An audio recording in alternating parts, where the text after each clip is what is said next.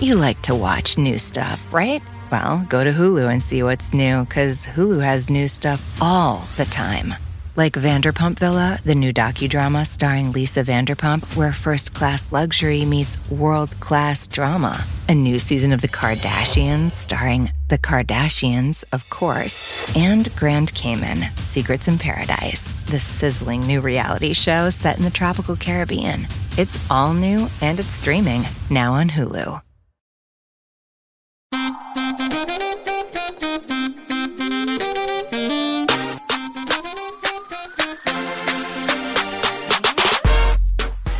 And we're back with an all-new episode of Keep It. I'm Ira, sort of. I don't know. I'm traveling this week. She's there. I am in a hotel room. This is budget. This is keep, budget Keep It. I'm sorry. Yeah, this is Keep It under the budget. Keep it low. Keep it low cost. I'm Louis Vertel, and I just want to say... R I P Tawny Kitaen, the girl from the Whitesnake video. Mm-hmm. Girl who? An era of music I was thinking about because Ben Folds said the late eighties was the worst time for pop music ever. Mm. And I just want to say about hair metal bands quickly before Aida introduces herself that hair metal would not have been so bad if there were three hair metal bands, except there were one hundred. And then they started na- being named things like Vixen and Cinderella, and it, it was just too much. So I'm sympathetic towards... hair metal, ultimately, is what I want to say. And now we've got that Tommy and Pamela Anderson Lee movie coming out, so there's going to be a whole new wave of sympathy towards them. Anyway, Aida, introduce yourself. Hello, I am Tommy Lee. Um, nice to be here.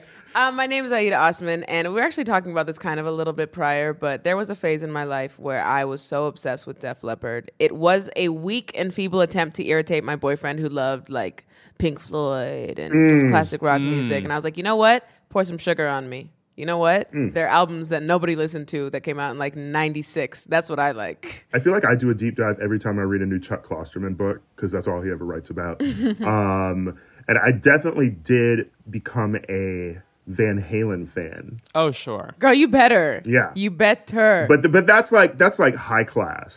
No, I I feel like Van Halen and Def Leppard are the Yale of this type of music, you know? Yeah. But there's definitely people with names like Come Drizzle. Mm-hmm. I feel like the, the the band names got out of control. Well, they're Grammy nominated, so don't be don't be disrespectful, you know. um, shout out to Tawny Kitaen, though, especially for people who don't know if they remember her. She was the one who humped the car in that video uh, mm. and set the stage, of course, for Cameron Diaz to do that. Of course. In The Counselor. Yes. Oh, car humping as a pop cultural phenomenon should be respected. Um, yeah. I can't think of any other examples, but okay, great. Yeah. I can. I can think. True Life, I'm in Love with My Car. Really paved the way for, uh. panse- for the pansexual queens. We feel so represented.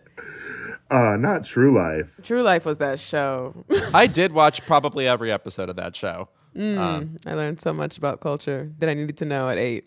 That's a show that I feel like they could reboot on M T V, but I also, it would probably be Paramount Plus now. I don't know who watches M T V. Well, also, it was about like getting access to those people and those unique lifestyles, but now they have a TikTok with six million followers where they just eat soap. Yeah. So... Right. You don't have to find these people anymore. They are well found. Yeah. Well, it's like yeah. the whole purpose of like M T V's Fanatic, too, was to find like the totally. wildest fan of like Britney or Destiny's Child, and now those people are in your mentions telling you to die.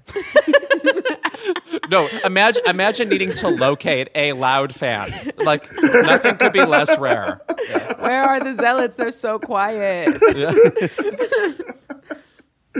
uh, well, speaking of fans, Louis, you are a Jeopardy! Super fan and contestant. I, I feel like we can't really call yes. you a super fan. You've been on the show. Right. You've been memed from the show. Right, right. You are the show. Yes. Fuck Trebek. it, the, look, fuck Trebek. Jeopardy! Is Louis Vertel. I feel the same way, delusionally. Um, no, my only relationship to TikTok is someone will send me a link to my old GIF being put in some new TikTok or whatever. And then I read the comments and people will say kind things about Keep It. And then some straight guy will say something like full body cringe at my moment. So that's exciting. So. oh Ooh, goodness. I saw a gay person snap their fingers. Right. What could be worse? Yeah. Uh, uh. But I bring up Jeopardy! Because you interviewed Buzzy Cohen today. Yes, Buzzy Cohen, who is a former nine-time champion. Uh, he uh, won a big tournament, and now he is hosting the next Tournament of Champions. He's the next in the long list of uh, replacement hosts they've had. And he is also a friend of mine and uh, a complete doll. And you would probably recognize him if you saw him. He has very signature glasses, kind of a sexy Where's Waldo vibe, if you will. Mm. Okay. I'm so proud of you, Louis. Your first interview, solo. Oh, yeah. On I'm, Keep It, at she's least. She's going rogue. Yeah. Oh, this, is this a backdoor pilot? Yeah. Am I being shady right now? Who knows? Look for me on A and E. Louis interviews game show hosts. Yeah, right. Fascinating. That's the backdoor pilot that we're setting up here. Oh, God. Okay. I mean, you think you're kidding, but I...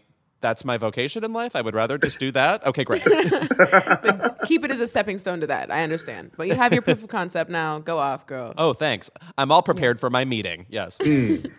Also this week, we're going to talk about how technology is evil. Oh. Mm-hmm. Whether it be through Clubhouse uh, and Twitter Spaces, whatever the fuck those are. I'm still banned.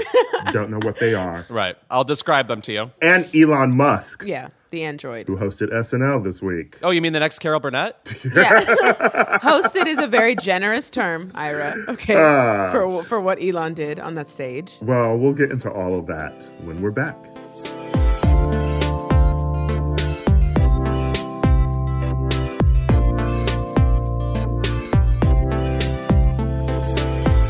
Over the weekend, Oscar nominee and former Keep It guest and... um the Joker himself, uh, Lakeith Stanfield, had to apologize Damn. for moderating a chat room that took a turn for the anti-Semitic. Oprah, Malcolm Gladwell, M C Hammer, Ashton Kutcher, Scooter Braun, Kevin Hart, Tiffany Haddish, Jared Leto, and Drake have all flocked to the platform recently to connect with fans. So, what is Clubhouse? And why does Silicon Valley care? And more importantly...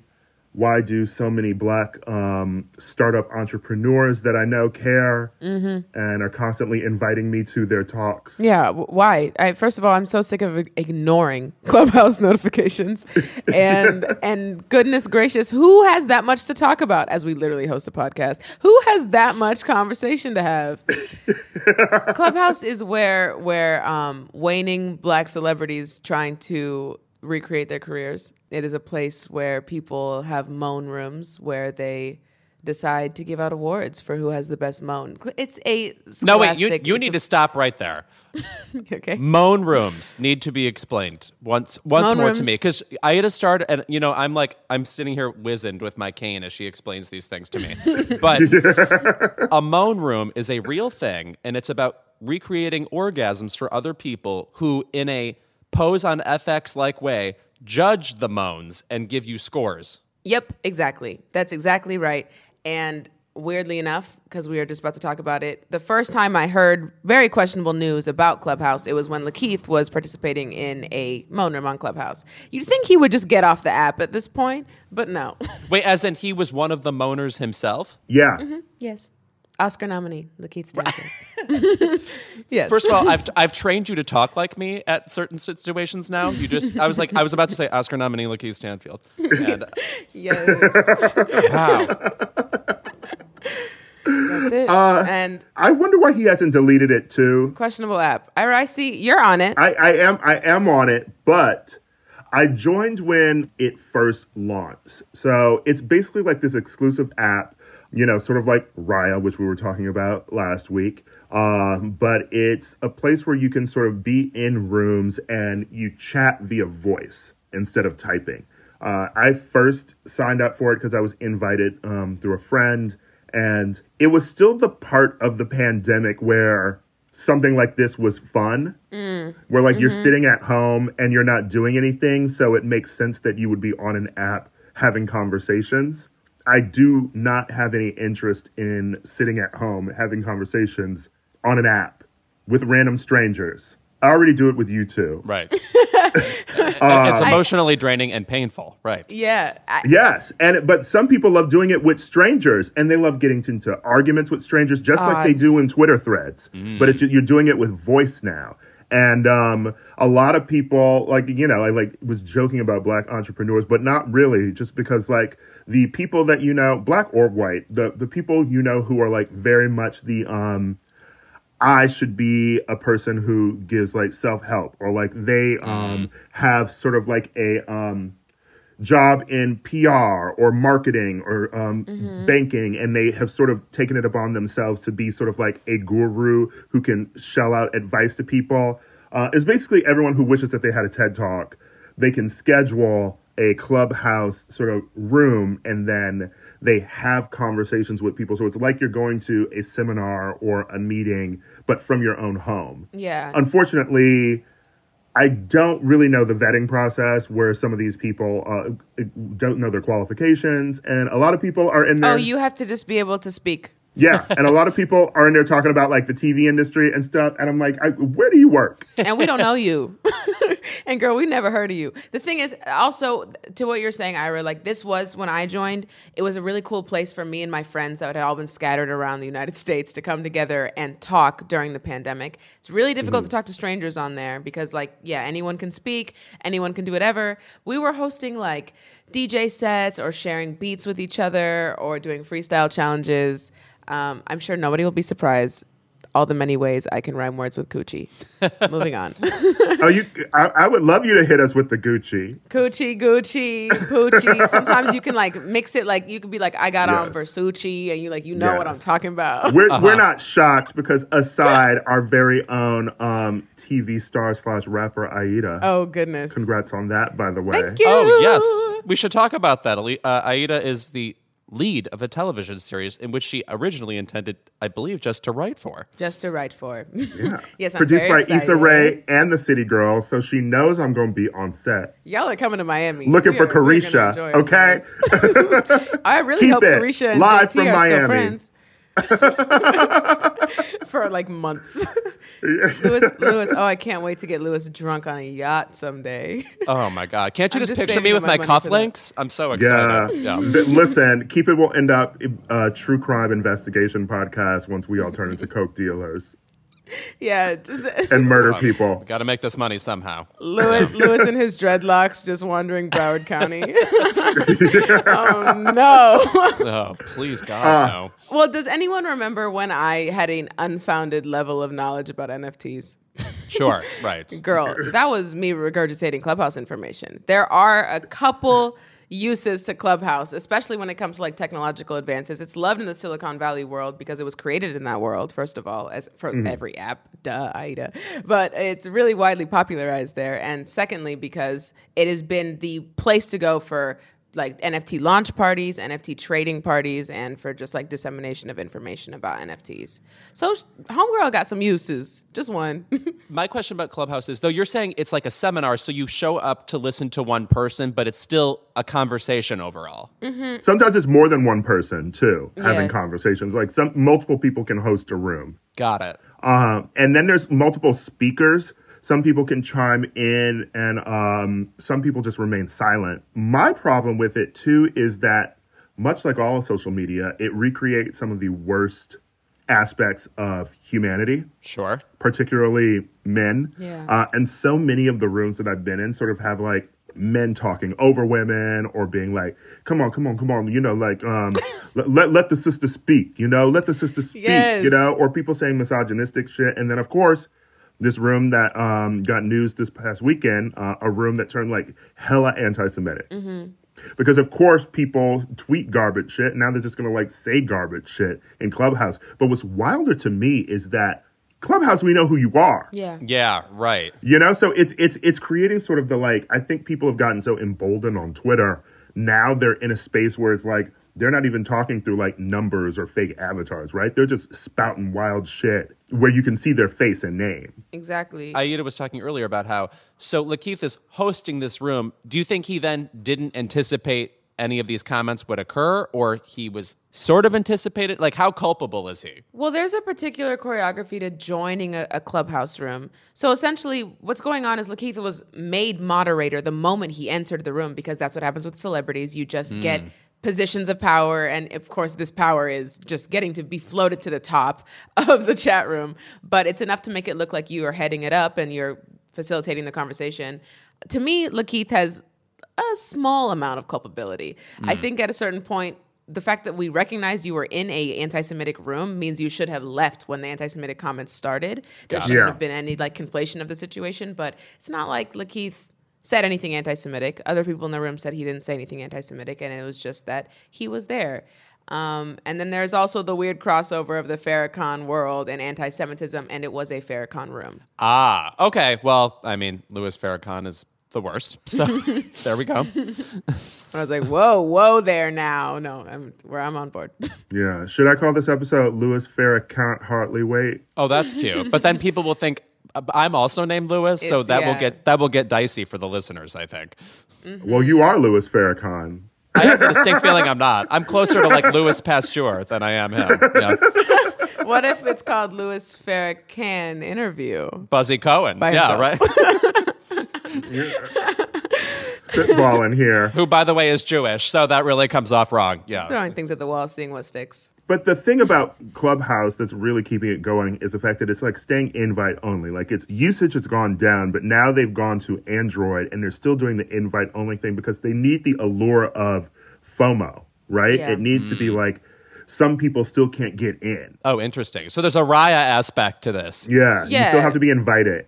Mm, and to our it. listeners, I just want to reiterate, between last week's Riot Talk and today's Clubhouse Talk, you guys are missing absolutely nothing. It is a hellscape in both apps. You don't want to be there. But also, if you want to check Clubhouse out, I think I have like six or seven invites. So D M me. I probably got so many invites. Mm-hmm. Come on. Some people in a Clubhouse are just there to listen, like literally not there to talk, right? Yeah. The large majority. Yeah. Okay, great. So people have such a high tolerance for listening to other people, e- even like on podcasts. I'm surprised the human race, which is so, um, you know, we're so attention deficit um, e these days, but people really can, in a multitask kind of way, listen to a hundred voices at once or just keep listening to people talking. So in a way, I'm proud of humanity for finding a, an oral way to tolerate others. Mm. Mm-hmm. It's kind of become a cure-all to loneliness. Yeah, Shakira taught us that. Oh, uh, Oral Theacion volumes one, two, and hopefully three through eight soon. Yes. Um, this is also a Twitter thing now, too, right? Because explain, have any of you been a part of Twitter Spaces yet? Yes. Just to see. Just to see. It's the same thing as like Snapchat's coming to prominence and then Instagram stories popping up out of nowhere. So Twitter Spaces is the response to Clubhouse. Mm-hmm. I will get the notification saying that somebody I follow, we'll, we'll say it's someone in the film Twitter universe, is in, doing a Twitter space.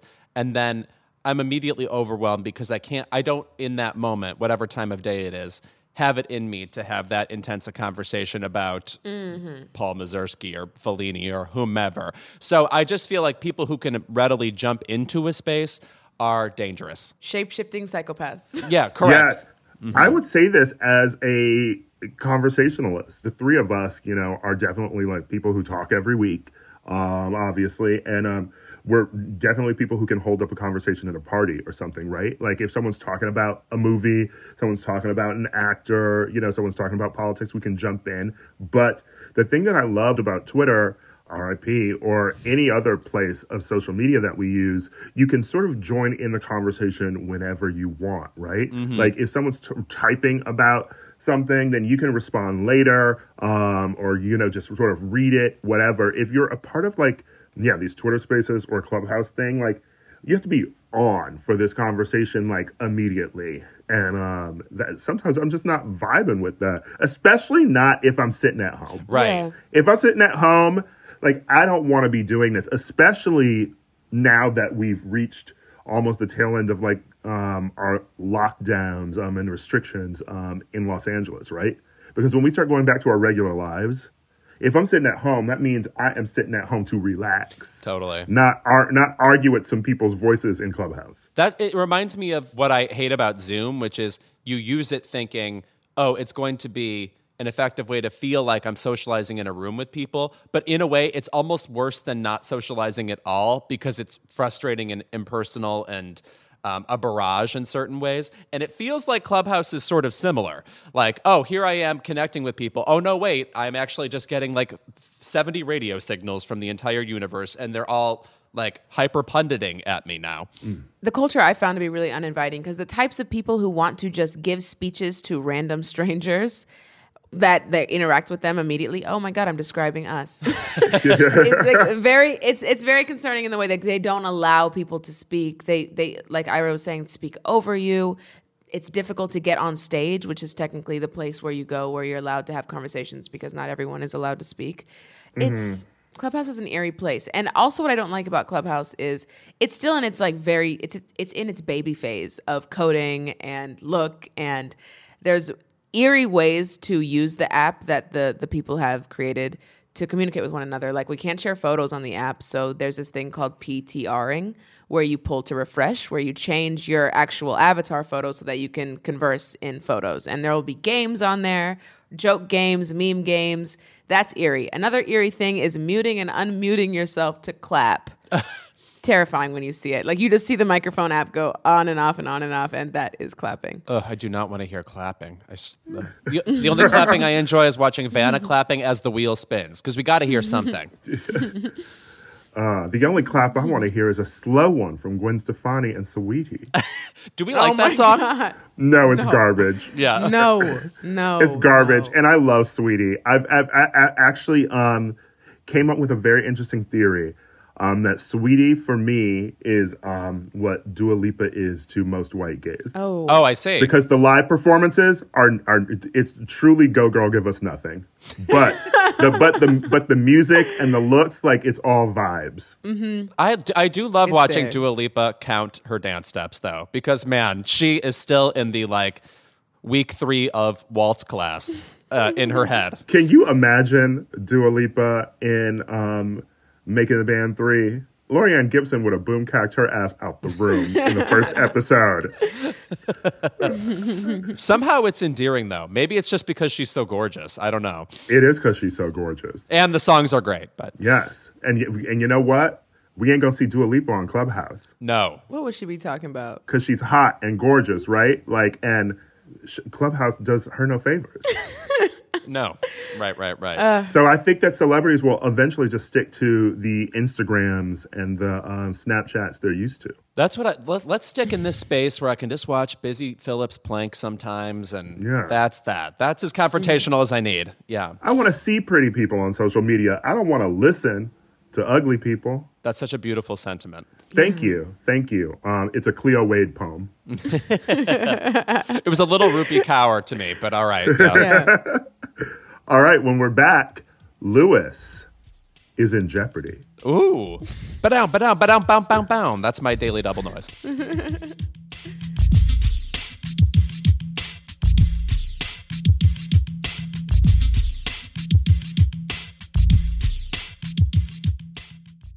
Keep It is brought to you by Barefoot Dreams.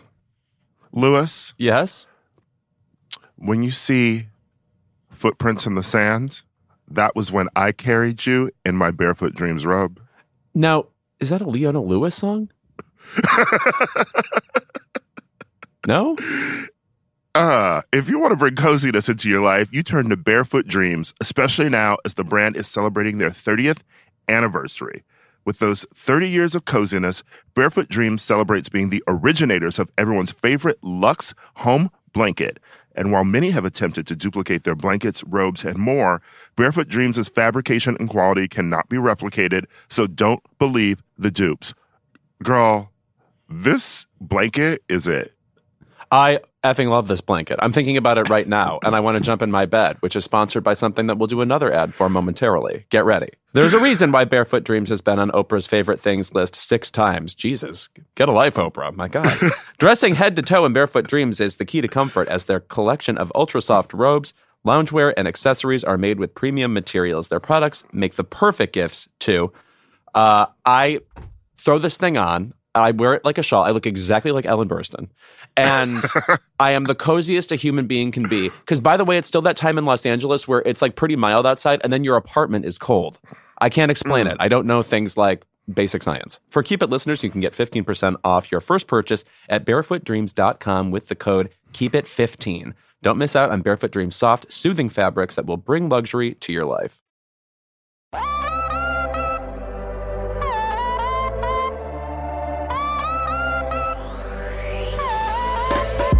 So my guest, not Ira's guest, not Aida's guest, just my guest, is Buzzy Cohen, who is a nine-time Jeopardy! Champion. He also won the twenty seventeen Tournament of Champions. And then, out of nowhere, he was plucked from the plebeian status of contestanthood and now is a host of Jeopardy!, hosting the upcoming Tournament of Champions this coming week.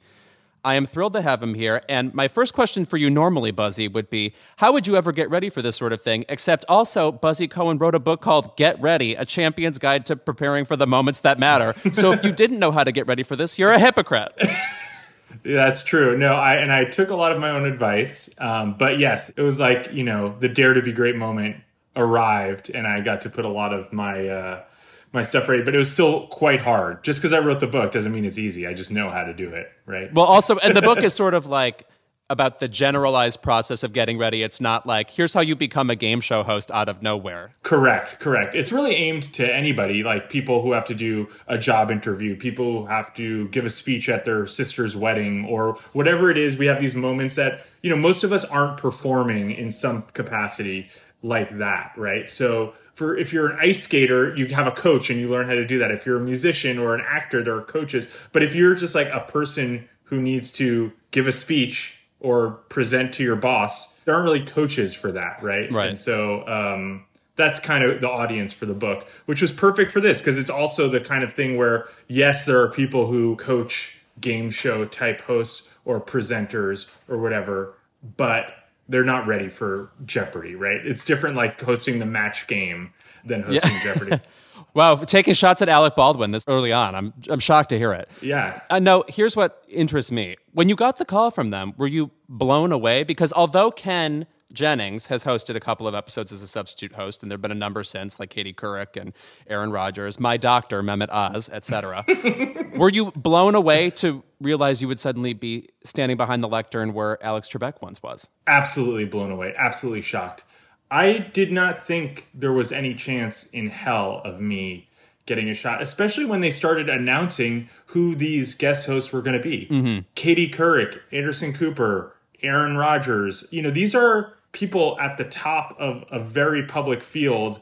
And, you know, everyone's like, when are you going to get a chance to host? And I'm like, look, I would not put money on me getting a shot at this. So I had really given up on it. And, and I also, there was a part of me that's like, if I'm on a list somewhere, I feel like somebody would have told me like, hey, I don't know what you're up to, but maybe like, you know, lay low on right. game shows for a while. Not that I'm like out there auditioning, but a lot of people in the contestant pool that have been contestants are trying to go on The Chase or Millionaire or whatever the, the new trivia show is.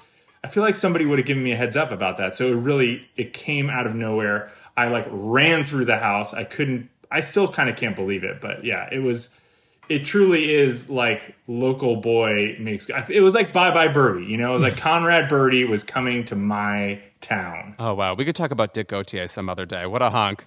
Um, but what's interesting is, among game shows, Jeopardy! Does not really field for major personalities specifically, and in a way that is a huge departure from other game shows. If you try out for Wheel of Fortune or something, right. I say this affectionately, it's like a stick-up. The producers are like, right. more energy, like dance, you know, et cetera. Right. And Jeopardy!, while they want to make sure you can, you know, have a conversation with the host, it really is about playing the game. And so my question for you as somebody who has mastered the game, what do you bring that like a Katie Couric wouldn't? Do you feel like you have a specific skill set that someone like her wouldn't bring? What really is important in being the host of Jeopardy! Is really understanding, I think, the material. Mm-hmm. Fluency with the material helps a ton because it just keeps the flow of the game going, right? You don't have to look down in front of you to see if it's right or wrong. Not that Katie Couric, I'm sure, knew a lot of it, but you also are, there's the kind of Jeopardy! Canon of material that people who have been on the show or trying to get on the show know very well, right? Like, I don't think Katie Couric is studying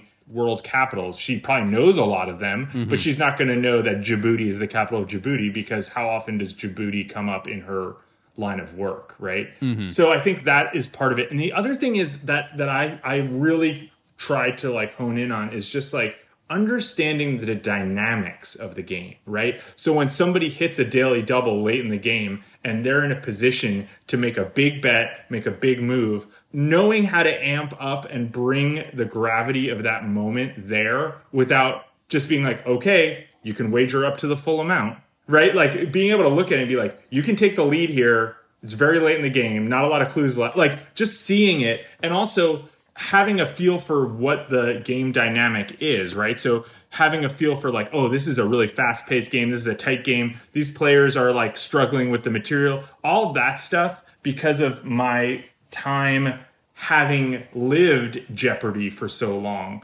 is really natural. And, and people are really used to that because Alex really knew the dynamics of the game so well. And I think that that was also part of what people felt like in Anderson's first couple games, like they said he felt a little stilted. Mm-hmm. I think it was a combination of that like material stuff and also um, real fluency with the game dynamics. And and the other thing, and this is a little more inside baseball, but like, as you know, as someone who's been on the show, the way Jeopardy! Writes clues, there's a lot of information, and then there's like the key, the clue in the clue that's telling you what they're asking. Right, yes. It's like um, doing crosswords or something. You become familiar with the language the writers use and what like, what you're supposed to get from a clue immediately. Not every clue, but there are a lot of clues where like, hey, isn't this interesting? And here's like the part that's going to tell you how to get the answer. And the isn't this interesting is kind of hard, like doesn't necessarily help you unless you know that isn't that interesting, right? Right, right, right. Knowing how the clues are written so I can emphasize and make sure I'm really hitting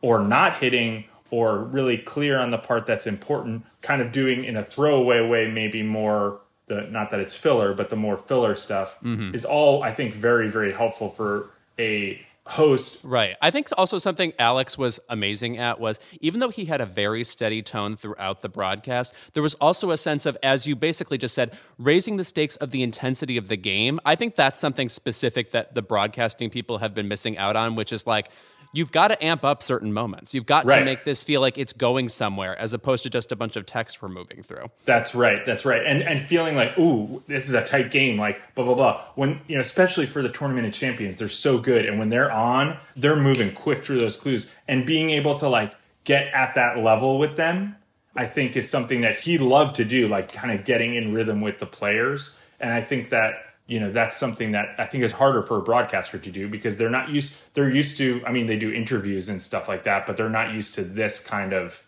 exchange of verbiage. Yeah, no, it's like almost musical, really. Like you're building to a crescendo of some kind. Yeah. Yeah. Yeah. Furthermore, you just brought this up. The Tournament of Champions is, that basically means you're tossed in the deep end because totally, it's the hardest clues the show sees all year. In a way, I think it's the clues the question writers are most excited about, like the ones they've been sort of building to throughout the year, the ones that take three steps to figure out in Final Jeopardy as opposed to two, for example. Um, the hard Shakespeare clue or, you know, right. It's less about Mark Twain and more about Eudora Welty, you know, that kind of like right, shift right. in difficulty. Yeah. Did that provide an extra barrier where they're like, you know, accents, et cetera, you had to learn specifically for these clues? Not not for me, but I did find that there were certainly some less familiar names, right? Because they're digging a little deeper, even in the foreign names. You know, it's not Beethoven, it's, you know... Smetana, yes. Yeah, right. Alban Berg or whatever. Yeah. You know, it's like, you know, not that that's such a hard name, but the foreign names are not necessarily the, the ten, twenty, thirty, fifty foreign names that we're very familiar with on Jeopardy!, you know, week in and week out. So certainly, but that, that stuff is easy to get help on, whether it's from the internet or the writers are, are very, very helpful. For me, even more than the material, because I love the hard material. Um, I really like got into it. I thought the games that they wrote were fabulous.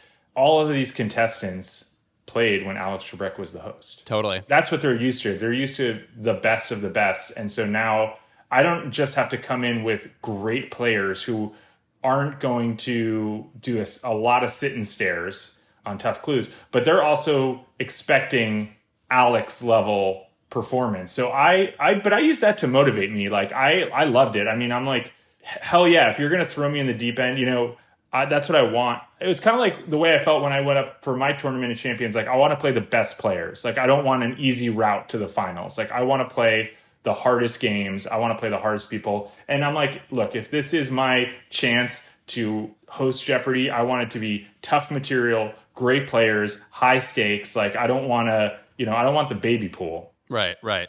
Something that I think is fascinating about you, just knowing you personally, and I think with most trivia people, it's like this. There are certain things they know specifically all about that a show like Jeopardy probably will never ask them. Like, I know one thing you know obsessively is the names of fake bands in movies. I know a lot of them, yes. Because, well, we we did a trivia night together, and now it's like I started rattling them off. Do you have a favorite sort of like trivia recess of your mind that rarely gets exercised because, you know, the world as we know it can't access this level? That's a great question. What would be a recess that rarely gets tapped into? Can I think about that really quickly? I don't have that. I don't have that ready. Yeah, sure. I'll offer one because I think mine would be, and I explored this once on Love It or Leave It. Like, this is something this would never be on Jeopardy. Is that Leonard Maltin would release a book of movie reviews every year, or yeah. like add to his collection of years-long movie reviews, mm-hmm. and whatever. I would read that growing up. I'm telling you, I have an encyclopedic knowledge of all the four-star ratings he gave every movie. Like, I know every. I know Braveheart's three and a half stars. I know, like, I you, I could. I, I don't know why I needed to keep that. I don't know why I needed to have that in my brain, but I do. And I really love Leonard Maltin, I guess. Yeah. M- growing up, my thing was I... So, you know, my family loved Jeopardy. Mm-hmm. It was must-see T V every night. But when I, I was a horrible sleeper as a kid, and I would stay up all night and read the encyclopedia. So I would say that, like, general knowledge is really, like... one of my weird strengths. Yeah. I think I also really like word origin and phrase origin, sort of an etymology geek, mm-hmm. if you will. Even especially the ones that aren't true, you know, like when there's like the folk etymology of why we say cold enough to freeze the balls off a brass monkey. And like there's a folk reason, but they're not really sure if it's the real reason, or like where the, the term bistro, you know, the whole like folk etymology of bistro. Go on. Well, the folk etymology is that it's from Russian. The Russian word for quickly is like bistro, bistro. And so I guess after some nineteenth century war, there were all these Russian soldiers in Paris, and they would sit there and they wanted their food really quickly. And so they would insist on it being faster. And so they started calling these types of restaurants that are a, sort of like a diner, right? They would call them bistros because the Russian guys would say they wanted their food quickly. And it was sort of like advertising, this is a fast restaurant. Oh, I see. But that but that's disputed, you're saying? Disputed, yeah. Did you get to bond with the contestants in a, uh, in any particular way while you were hosting? Because when I was on the show, and when most people are on the show with Alex, Alex stays in a cavern far away, and the contestants never get to mix with them. Yeah. But obviously, you've probably met a couple of these people before. So did you get any chance to talk with them? I did have a really nice time. They were all really um, re- very supportive, which I was like, don't worry about me. Like, they can edit all my stuff. Just, you know... I did have a, a little bit of a moment of uh, joviality with them where I was like, somebody said about being like a little nervous. And I was like, hey, you know how to win Jeopardy. You've done that before. I've never done this before. So yeah. Oh, that's so charming of you. Yeah. Thank you. Tried to be, but they, they, they were great. I mean, it was the, like the nicest group of contestants you could imagine, truly. And I've, you know, know a ton of nice contestants. It's also weird taping during COVID. And I think they all kind of bonded a little bit over that. Um, But they were all really kind to each other, kind to me. It was it was very, very nice. One of the things that I think was great was in the after show chat, I could kind of give a very informed post-mortem with them, which is kind of what you want to do a little bit in that moment. Um, and I, I always kind of remember Alex, or, you know, kind of picking someone to talk to. But it was nice, like I could kind of talk to all three of them and be like, man, how about that whatever category? Or that was a tough final. And kind of like really talk through it with them in a... in a meaningful way, which I think they appreciated. Whether you've won or lost, you're kind of stuck standing up there, and all you want to do is move on to whatever is next. And so I kind of like gave them a reason to to still be there. So that was nice. Oh, that is uh, lovely. My last question for you is, so what's your favorite memory with Alex, if you have any? Average contestant who goes on Jeopardy gets so little time with him. So, so you uh, you obviously had nine games, a whole tournament. You went back for the All-Stars tournament. Yeah. So did you get a, any specific one-on-one time with Alex that was uh, particularly meaningful? Just seeing the way that he kind of like commanded the show, especially now going back and having to kind of try to do it myself. The the lightness with which he carried the show, and like that he could be kind of like serious, but also, you know, made fun of himself and had fun and, and doing all of that. And, you know, when I would do my kind of like fake um, my S N L sort of like prodding him uh, responses in final. He loved that. I mean, like he he knew all the parody versions of himself, and he had like opinions about all of them. And so I think, you know, just getting to kind of really share in that, and especially I think during the T O C finals when Alan and Austin and I did our like coordinated contestant intros, and then he came out and joined in with us. Like that's a part of his personality that he didn't get an opportunity to show a lot on the show. And so it was always like nice when he felt like he had license to do that. Um, but really the, my highlight Alex moment was at the after party for All Stars. My daughter came, my, who was very young. She was probably like four or five at the time. And Alex Trebek is the biggest star in the world for her because we watch a lot of Jeopardy! In our house. Um, so she saw him and she was like so excited to see him and like ran up to him and like gave him a big hug, and he gave her a big hug back. She just had this great moment with him. It was so sweet. One time one, when I was standing there on stage during a commercial, he yeah. said to me, um, because I was introduced as a journalist and comic, and he and he leans in and he goes, "Where do you perform?" Like he was going to go out and see me that night. And it was like, I was like, girl, you're not coming to West Hollywood. I don't see that. Yeah. I, I, but uh, it was it was really uh, cool of him. And uh, it feels like every time he looked at you or whatever, you were getting a little bit of insight about his strange, unknowable personality. So I feel, yeah, you know, there were a lot of strands in his mind. It, what, what, what really shocked me, because I really went and studied like how he hosted, is how little he would do. Yeah. You know, like you would, I watched, and there were multiple times where someone would hit a daily double and he wouldn't say anything. Right. He would just wait for them to wager. That's like an incredible amount of restraint for a television host. There are like eight moments in Jeopardy! When the host gets to say something off script, maybe. He'd be like, you know, it's like, it's the daily double. Right. And just let them wager. Yeah. and, and, and like he, and even in his, his like, you know, right, good, very like matter of fact um, on the correct responses, the corrections he, or when people would get something wrong, you know, he wouldn't overdo it with like, oh, should have known that one. He was just like, we're looking for blah, blah, blah, pick again. Like because of that, when you did get that glimpse that you're talking about of like something that he liked about a clue or something that he thought was funny, it felt like you really earned it. Like it was so much more. Right. Um, I think that that's maybe a little bit of what you're getting at, maybe. Absolutely. Well, Buzzy, thank you for being with us. And also, I just want to say again, this is a extremely dear man who, in addition to being what I'm sure will be a great game show host, he's just somebody who messages me from time to time with information about Roberta Flack or something. And I really appreciate it. Thanks again, Buzzy. Thank you so much for having me. Of course.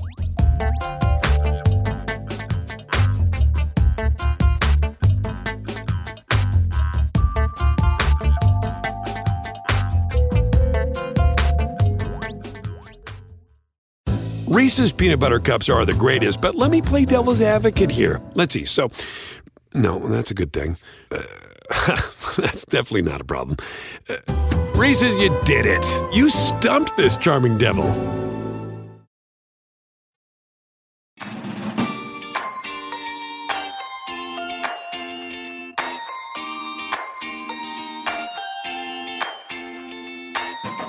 This weekend, billionaire troll and part-time Martian Elon Musk stopped by thirty Rock to pretend he didn't force workers back to Tesla factories in the middle of a pandemic. People were very upset that the non-performer was invited onto Saturday Night Live at all, and some people just didn't give a shit.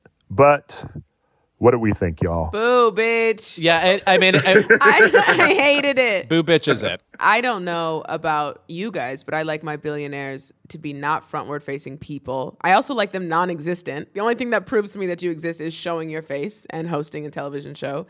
Uh, it was horrible. It was uncomfortable the whole time. I don't see why he was on the show. I don't think billionaires should be inducted into the world of celebrity, even the ones that have permeated into pop culture because they are married to Grimes. What's interesting is what he delivered is exactly what I expected. I mean, we, I felt like the entire anticipation up to this moment, and by the way, there was intense anticipation. I feel like it's what people were talking about for the past mm-hmm. two weeks. But he really gave you a kind of stilted, too many silences filled uh, monologue, and then okay game characterizations during the sketches. But I mean, it was never hilarious. I mean, again, I don't see a need for him to be funny. And every time I did almost laugh at something he did, I felt terrible because I'm not forgetting what he has done to these workers. And I'm not forgetting mm-hmm. his misinformation about COVID, et cetera. That said, the monologue was so long. Yeah. And he brought out his mom, and it got even longer. Yeah. And then there's also his jokes about, you know, sort of like, um, I'm trying to save the world, you know, and send us to space and send us to Mars. And I'm like, rocket ships. And I'm like, oh, okay, bitch. I mean, I guess. But once again, this is this is even different than the Trump thing, you know, um, them having Trump on. This is just the idea that we shouldn't be, as you said, making billionaire celebrities. We talked about this last week when I talked about that V H one show um, that had Jeffrey Epstein on it. Right. You know, where it's just treating him like he was a cool dude. This is like making him personable in the sort of way that like we saw happen with Mark Zuckerberg, you know, and it's like, how often are we going to keep going back to this well and then be marched into hell by a billionaire who really doesn't give a fuck about the rest of us? Mm-hmm. Yeah. Or humanity. One thing that did interest me, though, during the monologue, he brought up having Asperger's. Now, some would argue he did that to immediately inspire sympathy among the audience and, again, make himself relatable, as you just said. If I were a cynical person, I would say that's absolutely what he did. Right. And I am a cynical person. and so I there am, we are. Girl, that's me. The math works out. Um, but then it's so rare that a celebrity has ever talked about being on the spectrum. I, I just don't remember many examples of that. And then someone told me that a year ago, I did not hear this, Chris Rock came out as having a nonverbal learning disorder. I was totally unaware of this. Did you know this? Yeah. Mm-hmm. It was immediately swept under the rug because when it came out, it was, it was, you know, really popularized in autism communities, which I tend to frequent online because my brother was nonverbal autistic and I'm still um, interested in that world. Mm-hmm. Yeah, Chris Rock came out with having the nonverbal learning disorder that he'd been coping with since he was a child. And, you know, people with that tend to be higher functioning but have, like, a really difficult time just understanding nonverbal signs. Clearly didn't affect his career in a way. If anything, I think it really helped him. The level of what it takes to be a stand-up comedian, I think sometimes might be associated with learning disorders. I will speak I guess. from yeah. my own experience. But uh, other than that, like, I, I'm, uh, I'm obsessed with this game show, Uh, The Chase, that there's now a version of here with Ken Jennings, but one of the mm. trivia experts in the U K, Anne Haggerty, who is the best. She, she, her, like her um, intimidating trivia master name is The Governess. Look her up. Um, she came out as being on the spectrum uh, a year or two ago, but I, I'm just surprised that hasn't happened more often because it feels to me like just so many people are on the spectrum in certain ways. Now, if you read a list of what qualifies you to be on the spectrum, you might immediately think to yourself, well, I'm half of this list or whatever, you know. Mm-hmm. Well, so here's my question, though. Aren't we all on the spectrum? That's what I'm saying. Isn't Maybe. that why it's called yeah. a spectrum? Yeah. Thank you. Wow, the Oprah Meghan Markle interview has really affected your cadence for the for the better, for the better. And I, you know, I just re- realizing now as I was reading up on it. First of all, yes, Louis, I do think you're correct. We are all on the spectrum in varying degrees, and like just the concept. That was Ira's proposition, autistic. Not mine. But yes, go ahead. Oh, that was my spectrumation proclamation. For Elon Musk to say he was the first person with Asperger's to host S N L, a lot of people were coming up to say no. In two thousand three, Dan Aykroyd, who was an actor and cast member of the show, hosted and has autism. No way! Now I need to look yeah. that up. I'm typing yeah. uh, as I host Keep It. Mm-hmm. Here we go. Along with Susan Boyle and Tim Burton and other people who have come out as famously autistic. Wow. I, I am like an obsessive encyclopedic knower of the early days of S N L, and I am sitting here looking at a story that says Dan Aykroyd says being on the spectrum helped him make Ghostbusters. I am uneducated. I am uneducated. Aida, you are you are breaking the computer this week. It's yeah. time. It's time. Elon stepped over. Aida to the moon. No excuse for Dan Aykroyd being Oscar nominated for Driving Miss Daisy, but now I am more interested in learning more about Dan Aykroyd. Uh, yeah, I didn't watch Beyond the Monologue, though. I have, I have no other constructive thoughts on this man's S N L appearance. Well, I, okay, there's there was one specific sketch where he played Wario, and it was a courtroom sketch about making fun of Wario and killing Mario, and like they all used the It's-a-Me Mario accent a thousand times. It was kind of cute. That said, a sketch based entirely around the characterizations in a video game, even if the video game, this version of Mario, goes back to the nineties. When I watch sketches like this on S N L, I'm like, half of the people watching must have no idea what is going on here. It's so interesting that, like, mm-hmm. S N L has to do this thing where it's both niche and reaching everyone at the same time. So it's kind of for everybody and for nobody. Yeah, I think even specifically, uh, there's another sketch that was called Gen Z Hospital that I watched. It was the one that I tried to get through because there was a lot of uproar around it as far as cultural appropriation. And, you know, just the standard way that well, old white people will use uh, A A V E and just call it like youth talk. Mm. I did not see this, but let me guess. It involved Gen Z doctors saying stuff like, it's the cancer for me. Exactly. I, I, I'm guessing that because every time S N L lately does like a youth culture sketch or makes fun of like an internet thing, it's something that I've seen on TikTok for months. Mm. Exactly. It's like Kate McKinnon in a beanie and a striped polo. And she's like, a, looks like a TikTok hype house star. And when her mom dies, she's like, oh my God, you're capping. It's exactly that. You're one hundred percent correct. It's like the New York Times writing about trends and slang at this totally. Point, mm-hmm. right? You know, whenever mm-hmm. S N L does a thing like that, it's like, okay, we've already seen this. Yeah. But yes, it's that weird balance of it's for people who are already extremely well acquainted with the verbiage or lingo that they're talking about, and then kind of trying to explain it to everybody else. Mm-hmm. But there's so much less value in that because they don't have a reason to really, in particular, want to understand it. They live in their own universe, too. So it's so interesting to me what S N L has to do and what, like, the median viewer is. I truly feel for them. They think that they are Marianne Williamson explaining A Course in Miracles through her landmark book, A Return to Love, but they are not. Girl, what? Wow. You- I, we were yes? I felt like we were having a rational conversation, and then you took a jump through off a window through the deep end. I miss Marianne. She should host the Clubhouse Room. I know. It's a very good book. I started reading it. Marianne Williamson, I feel like there's a wave of new interest in her, and I've certainly seen on Twitter, apparently the woman is obsessed with birds and will just tweet a bird every once in a while, and everyone's like, oh, see, she's a sweet lady. She loves birds. Meanwhile, to me, she seems like a woman who was asked to leave a West Elm for being weird. Those two things are not incongruous, Louis. That's true, right? Ma'am, stop rubbing the vases to your face and leave the West Elm. They're not crystals. All I'm hearing is she should host S N L, and we should bring back Tracy Morgan to do a Brian Fellow sketch with her about birds. That would be pretty great. Uh, mm. Really, Marianne Williamson to me feels like a Madeline Kahn character, that sense of like, I'm I'm an upper crust woman who is filled with a weird energy and maybe I'm about to lose it. And, you know. Every sentence is a wind up. Cast the Marianne Williamson biopic. Right now? Oh, well, I guess Madeline's not with us. So uh, it would have to be... Who is Madeline Kahn-esque? Who has that, now? Like, dark... Well, you know who is kind of Madeline Kahn-esque in terms of characters like that? Chloe Fineman mm. has that kind of, I have a general spookiness about the way I'm saying these lines. So, but she's a little young. Remember when they found out she was a Scientologist? Now, okay, that's... I know she took Scientology classes. Are we sure she's an active Scientologist?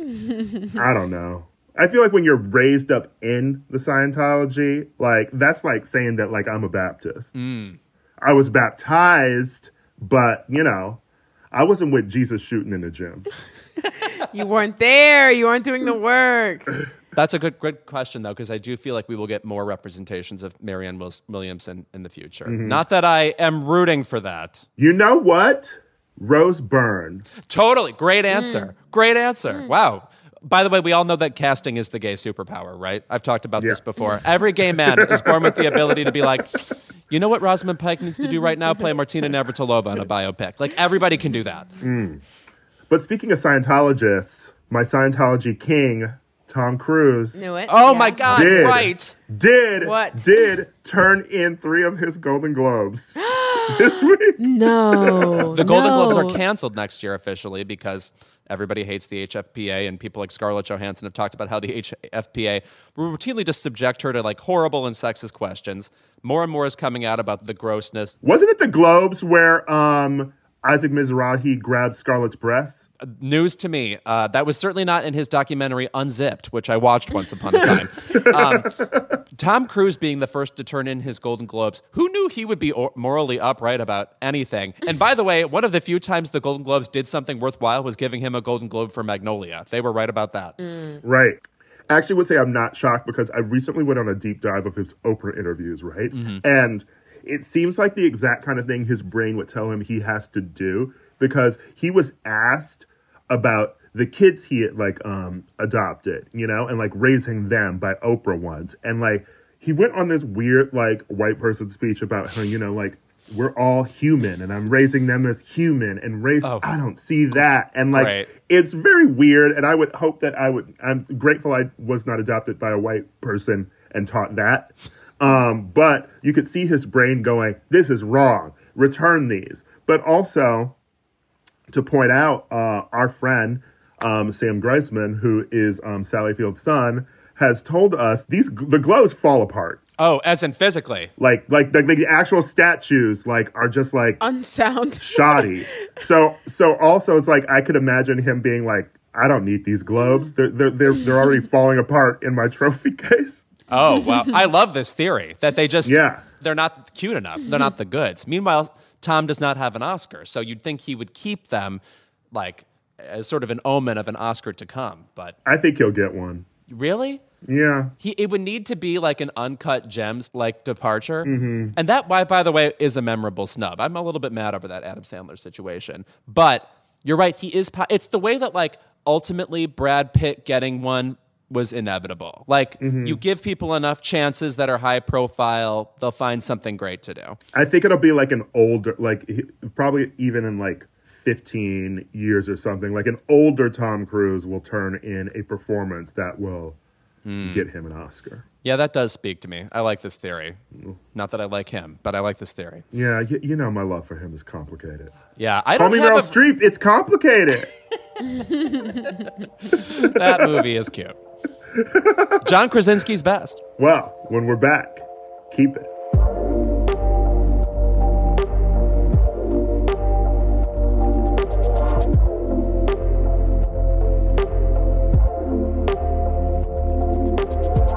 And we're back with our favorite segment of the episode. It is Keep It. Aida, I am Girl. I am sensing a disturbance in the force. Beep, boop, beep, boop, boop, boop. I feel like celebrities lay up at night and they go, what does the world not need to see from me? What does the world... What is something that would not add to the cultural conversation? I need to make that television show right this fucking moment. And our girl Demi Lovato left the studio for a moment to go to the T V studio mm, mm. to pitch and sell a show called Unidentified with Demi Lovato. Is she talking about singing, music, composition, body issues, eating disorders? No. She's talking about fucking aliens. No. Demi Lovato is doing an investigative, non-scripted show called Unidentified with Demi Lovato, where she investigates U F Os because she is an avid believer and she's sick of having to convince her friends at cocktail parties. She now wants hundreds of thousands of dollars invested into her so she can make a television show about it. What the fuck? We don't need this. Demi, I don't need this from you. I don't need you to host a television show. I don't need to know about what your beliefs are. I, in general, first of all. And the tinfoil hat era is just, it does not in- intrigue me. It doesn't intrigue me. Let's let's skip past it. Mm. This actually makes me more sympathetic to Zodiac people. Like, I, I'd rather just talk about that than the aliens universe. But what does investigate mean? Like, somebody says, oh, I saw a flying saucer, and she goes, wow. And she goes, oh, girl. Grabs her guitar and writes a song about it right there. In theory, I like her hosting some sort of like unsolved mystery show because I mean, imagine the memes we'll get from it. But this about aliens, it's she's doing a lot lately. Right. Girl, it's not at Hulu, H B O Max, or Netflix. It's at Peacock. So I expect so little. Oh. I expect so little. That said, I, I do love Girls five Eva. So Peacock has gone up in my estimation recently. Yeah, that and Saved by the Bell. Mm, okay, we'll talk about that because that seems good. Yeah. I like Girls five Eva better than Saved by the Bell. I think it's because I think the actors are slightly better at doing that whip-smart dialogue, that whip-smart crazy person dialogue. That said, mm. if they're going to invest in Demi Lovato and her trench coat and magnifying glass, I am worried. All right, wait, pause for a second. Pause. This show is called Girls five Eva. Mm-hmm. Yes. This got this got Tina Fey hands all over it, doesn't it? Doesn't it? I knew it. I knew it. Use something else. Use a what? Girls perpetuated. Eva isn't long enough. You're right. Oh, there's five women on the cast, I'm assuming, but the ever. Why? Why? Why? Them and white people in their relationship with R's and black people, they need to figure it out. The letter R. White people, brought to you by the letter R. Leave us alone. I do want to say Renee Ellis Goldsberry is amazing in it. Yes. Uh, and we love her. It looks cute. Ira and I saw Hamilton when she was in the cast. And truly, you never recover from how insane and asthmatic that singing of that particular song is. So it's awesome to see her uh, thriving on the show. That said, with Girls five Eva, it always, th- this kind of dialogue spoken this way reminds you of how amazing Tina Fey, Alec Baldwin, and Jane Krakowski were with the dialogue on thirty Rock, and how they really made it sound like they were coming up with this stuff off the top of their head. And these actors, while funny, because the jokes are so funny, mm-hmm. they don't achieve the same thing of, I'm really thinking of this stuff right now. There's like a, a slight difference between being an expert at this kind of dialogue and merely very good. And I wish they could nail it a little bit more. Like, I kind of miss Tina Fey on this show, and, and, and it's Sarah Bareilles instead. I think we just need to kill the lead actor, comedic actress to production mogul pipeline, because it's like, we liked you because of what you were doing, not necessarily because of who you thought could also be doing what you're doing. Right, right, right. Yeah, I, again, I speak as somebody who just cast in an Issa Rae show. So, failure, just expect failure. Louis, what is your keep it this week? All right. I don't mean to be a downer. Yes, you do. But this... Yes, you do. Right. You're you're always a downer. Okay. Well, I mean, I'm, this is this one's going to suck. Uh, the West End of London is putting on a production of Cabaret. Nothing is unusual about that. Who's playing Sally Bowles? The great Jessie Buckley, who we loved in I'm Thinking of Ending Things. Mm-hmm. And that movie where Mary Steenburgen wrote a song because she had a weird stroke or something that made her th- hear music suddenly. Anyway. Oh, see is music. Th- not, that's not it. But who is playing the M C in this version of Cabaret, a role famously uh, Joel Grey won an Oscar for, Alan Cummings won a, a Tony for, queer icon Eddie Redmayne. Mm-mm. Guys, how does he keep scoring these? We put him in The Danish Girl, and now he gets to do this. Is it that he looks a little bit like Amelia Earhart, and so we just think he can do queer anything? I don't know. Well, I wish someone would stick him in a plane already. Stop it. Let's Stop head to the it. Pacific. Between that and Trial of the Chicago seven, I think that's where, you know, things have tipped for me. I don't want to see his face again. It took me until the Trial of the Chicago seven where I thought he gave a truly poor performance as Tom Hayden, where it was all shrugs and weird posturing the entire time, mm. to be like, I think maybe we were wrong about this person. Because Theory of Everything, all right, fine, it's a biopic role. We give Oscars to that, whatever. Jupiter Ascending, he was off the chain bizarre on accident. Funny, I believe on accident. And now we're allowing him to take probably the greatest supporting role in theater. And I just feel like, even though he's a Tony winner for a play, some rad gay guy should be doing this. Sorry. It it just is a gay role to me. It's only gay.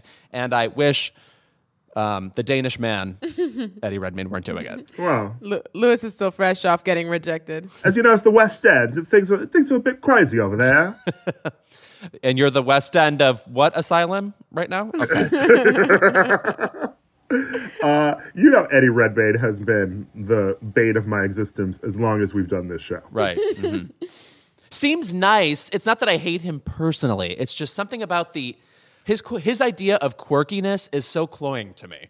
Look, I'm sorry. I am unswayed in this conversation because do you hear the people saying came out when I was at peak puberty, and it I unfortunately imprinted on on this man, and I can't you mm. can't undo that, and I'm so sorry, and I don't like that this is my genetic code now, but he will always have a special place in my heart. Mm. Mm. Okay, Aida, cool. That's exactly what that is, guys. He's kind he's kind of cute. He's kind of cute. No, I, I would actually describe him as adorable, and and, and not making up his weird like. He, he's just a living gulp of a man. He's like, mm, before he says anything. I will say that I actually did really like him in Fantastic Beasts and Where to Find Them. But I refuse to see any of those other movies because of Johnny Depp and, um, you know, the transphobe. Right. Mm. I was never into the Potter universe. I, I don't think kids should be dressed as witches. I'm a Christian. Mm. That's why you hate Hocus Pocus. Right. Oh, well, it's an abomination in many ways. That, too. My Keep It goes to The Big Shot with Bethany, which is currently on H B O Max. And as entertaining as it is, it is also one of the most frightening things I've ever had to watch in the context of a reality show. It's kind of more frightening than The Apprentice. You know, she's been on the show. You've girl, seen, yeah. you've heard, you've heard her manic energy. It's really just a proliferation of boss culture in that Scott Rudin sort of way. Like, she's terrorizing these people. Uh, you're supposed to be rooting for her. You know what is annoying to me as a non-Housewives watcher is that you still have to stay up to date on which housewives you're supposed to not really like. Mm. And like with someone like Bethany, I feel like once upon a time, she was like the herald angel of the show, like the one mm. everybody like, like the, the Greek chorus of the show, the funny one, et cetera. Yeah. And now it's like the opposite of that. Like she's the most out of touch or something. And I'm never clear on where I'm supposed to stand on these people and routinely feel wrong. Mm. So I don't know where I'm supposed to be with Bethany. Getting back to The Big Shot, did you ever watch The Jenna Lyons Show on H B O Max? No. Uh, well, that was a show where she was looking for someone to work for her company. And it's, oh, right. H B O I know Max, what you're talking about. Mm-hmm. H B O Max sort of has this thing, and I'm enjoying the shows, but they sort of have this thing with competition shows where you don't know it's a competition show in a weird way, and it sort of finds itself. Mm. The first Jenna Lyons episode had three people like who were looking to work for her, and then she like picks one of the people based on like a design challenge. And then the next episode is a different group of people. And then at the end, like all those people that she picked melded together and then were competing against each other. And on Bethany, ten contestants show up in like the first episode um, to her house for a cocktail party. And she has her employees spy on them as a sort of job interview process. And then she fires five of them on the spot. Great. Employment should not work this way. I'm frightened. Yeah. It's it's just a lot of her, you know, saying things like, oh, why is this woman wearing a crop top it, to a job interviewer? Why would you swear in a job interview with me? And she's sort of a terrorist. Mm-hmm. Um, and I would only recommend it if you can handle that much anxiety. She's a woman who sort of built her brand up as this underdog and now has, you see what happens when how we um, push up, you know, the underdog, entrepreneur, um, like hustler, no bullshit sort of um, mentality. And then once you push that into fame and money, how that then can turn around and become evil. As Shakespeare said, absolute power corrupts absolutely on a T V show spun off from The Real Housewives of New York. I've seen the film The Aviator. I'm familiar with this uh, trend. Okay, cool. Yeah, she also makes the contestants walk barefoot over flashbulbs like Gwen Stefani did. Great. Well, that's how I prepare for my job interviews. That's how I got this one.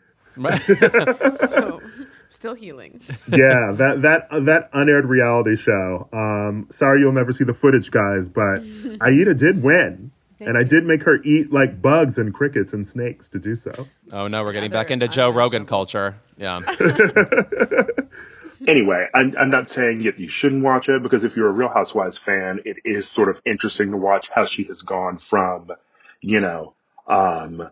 the Thane of Cawdor to becoming the murderer at the end of Macbeth, but do whatever you want with it. Also, as a side note, I can't even get into all the stuff going on with Real Housewives of Atlanta right now and Portia Williams marrying the husband of one of her former castmates, but I just want to say that I have not been a fan of Portia this entire season.